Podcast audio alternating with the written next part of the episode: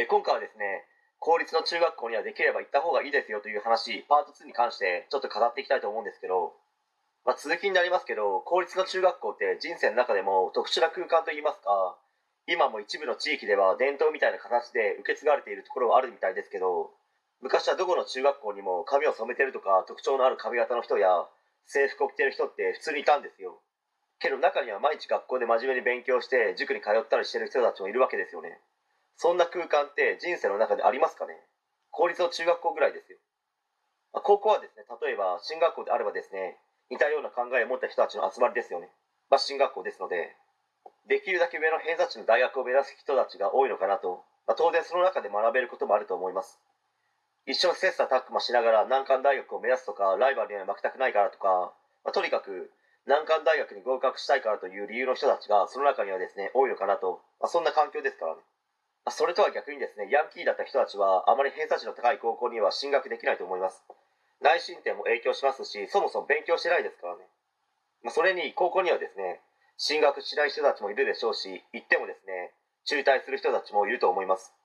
けど、だからといって人生終わりでも何でもなくて、元暴走族だった人でもですね、成功されている方は結構いますからね。一人ですね、元暴走族だった人で成功されている興味深い方がいますので、まあ、そのうち話すと思います。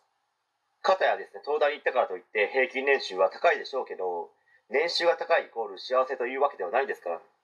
年収が高いイコール基本仕事の難易度が高いので、ストレスはたまりますし、激務な場合も多いです。大学までは順調だったけど、社会に出てからですね、挫折しっぱなしの人もいると思います。公立の中学校って勉強できる人、できない人、やらない人、親が会社を経営していて裕福な家庭の人もいれば、裕福じゃない家庭の人もいます。親も含めてですね、いろんな人間性の人もいれば、その先の人生でどん底を経験し、なかなかうまくいかない人もいれば、這い上がってきて成功する人もいるんですよ。そういう人たちの中学校時代を見ておくのはすごくいい勉強になりますし、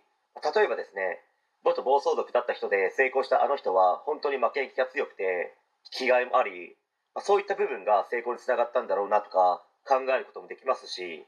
逆にですね、勉強できたけどあの人はあまりうまくいってないなという人は、あの人は与えられたことはしっかりとやっていたけど、自分から何かアクションを起こすとか、自分から進んで行動するということはしなかったよなとか、まあ、そういった部分も中学校の頃見て自分なりに考えをまとめることは、人生を生きる上でとてもいい勉強になるんですよ。まあ、そうした中で、じゃあ自分はどういった人間になるべきなのか、どういったことを学び、それをどう生かすのかを客観的に見ることができますので、まあ、何回も言いますけど、すごくいい勉強になるんですよ。まあ、長ったらしくなりましたけど、簡単にまとめますと、公立の中学校はですね、いろんな人たちが集まっている特殊な空間なので、いろんな人たちを観察し、自分がその先の人生において生きるためのヒントを得ることができるかもしれないので、公立の中学校には行った方がいいですよということです。まあ、中学校で起こる、起こっているこれからのいじめの対処法に関しては、また別の動画で話したいと思います。はい、えー、今回は以上になります。ご視聴ありがとうございました。できましたらチャンネル登録の方よろしくお願いします。